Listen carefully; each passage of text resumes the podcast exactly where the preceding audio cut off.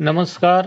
कोपरगाव तालुका वार्तापत्रात मी नानासाहेब शेळके आपले स्वागत करतो. कोपरगाव शहरातील विकास कामांवरून सध्या काळे कोले गटात शीतयुद्ध सुरू आहे. दोन्ही गटांकडून एकमेकांवर चिखलफेक सुरू असून यात शहर विकासाचे मात्र मोठे नुकसान होत असल्याची भावना नागरिकांमधून व्यक्त होत आहे. आमचा शहर विकासाला विरोध नाही. विकासाच्या नावाखाली सुरू असलेल्या भ्रष्टाचाराला आमचा विरोध आहे. म्हणून सर्वसाधारण सभेत विषय नामंजूर केले असून माझे आमदार स्नेहलता कोले यांच्या नावाने खडे फोडणाऱ्यांनी निधी वापरून एकही फलकावर कोले यांचे नाव लावले नाही. आम्हाला राजकारण करायचे नाही गुलाब फुले वाटून नौटुंकी करायचे कामे सुरू असून सोलर पॅनलवर लाइट लावण्यापेक्षा विकासाचे दिवे लावा अशी टीका उपनगराध्यक्ष स्वप्नील निखाडे यांनी नगराध्यक्ष विजय वाडणे व राष्ट्रवादी काँग्रेसच्या नगरसेवकांवर केली आहे. तर जेव्हा सर्व प्रकारची सत्ता होती त्यावेळी विकास करता आला नाही.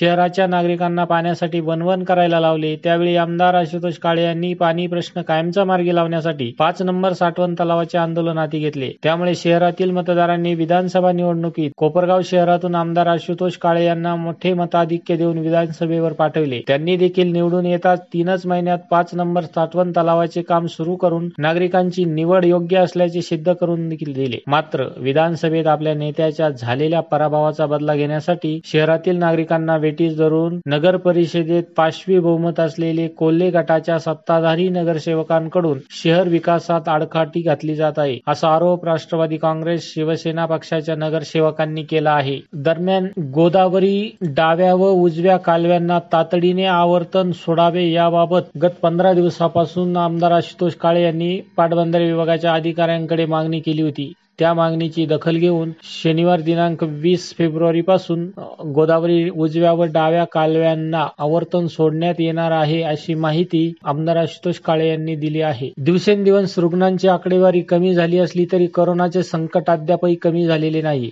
सर्वांनी आपले व आपल्या कुटुंबियांची काळजी घेणे गरजेचे आहे. कोरोना आटोक्यात आल्याचे चित्र भासवत शासनाने जनतेसाठी मोफत सुरू केलेले कोविड सेंटर बंद केल्याने अनेक नागरिकांना समस्यांना तोंड द्यावे लागत असून बंद केलेले कोविड सेंटर त्वरित सुरू करावे अशी मागणी माजी आमदार स्नेहलता कोले यांनी आरोग्यमंत्री राजेश टोपे यांच्याकडे केली आहे. कोपरगाव तालुक्यासह मतदारसंघातील शेतकऱ्यांचा कृषी पंपाचा वीज पुरवठा खंडित करण्याची मोहीम वीज वितरण कंपनी सुरू केल्यामुळे शेतकरी वर्ग हवालदिल झाला. झाला आहे. अगोदरच विविध संकटात सापडलेल्या शेतकऱ्यांनी कठोर पावले उचलले तर त्यास राज्य सरकार जबाबदार राहील. त्यामुळे वीज वितरण कंपनीने सदरची मोहीम त्वरित थांबवून वीज प्रवाह सुरळीत करावा अन्यथा तीव्र आंदोलन करू असा इशारा कोपरगाव औद्योगिक वसाहतीचे अध्यक्ष विवेक कोले यांनी दिला आहे. तर महावितरण कंपनीने शेतकऱ्यांना वीज बिल भरण्यासंदर्भात दिलेल्या योजनांचा लाभ घेण्यासाठी बहुतांश शेतकरी तयार असून महावितरण शेतकऱ्यांच्या आर्थिक अडचणी लक्षात घेऊन महावितरणचे अधिकारी कर्मचाऱ्यांनी सामंजस्यपणाची भूमिका घ्यावी अशा सूचना आमदार आशुतोष काळे यांनी महावितरणचे अधीक्षक अभियंता